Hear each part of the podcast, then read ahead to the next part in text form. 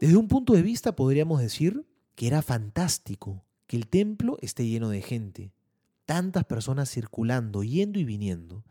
Era un lugar importante de encuentro con los demás. Sin embargo, había un problema importante. Dios no era el centro. Otras eran las motivaciones. El templo se había convertido en un mercado.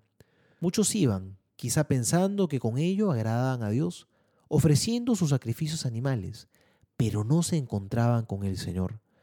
A Dios le llegaba solamente el humo de los animales sacrificados, pero no el amor de sus hijos.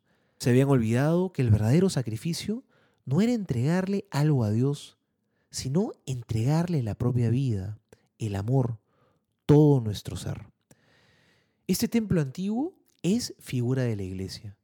Y hoy nos podemos preguntar, ¿cómo soy cuando me acerco a rezarle a Dios? ¿Me acerco a Él con frecuencia? ¿Le expreso mi amor? ¿Busco día a día que mi sacrificio sea un corazón arrepentido, deseoso de cambiar, lleno de amor? O muchas veces solamente voy por cumplir, por rutina, para sentirme bien conmigo mismo y no para encontrarme con Dios. No olvidemos que nosotros también somos templos del Espíritu Santo.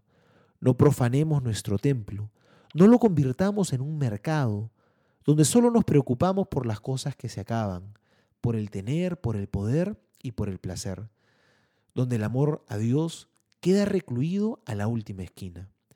Que sea en nuestro interior donde crezca cada día más el amor a Dios, donde Él sea lo más importante en nuestras vidas.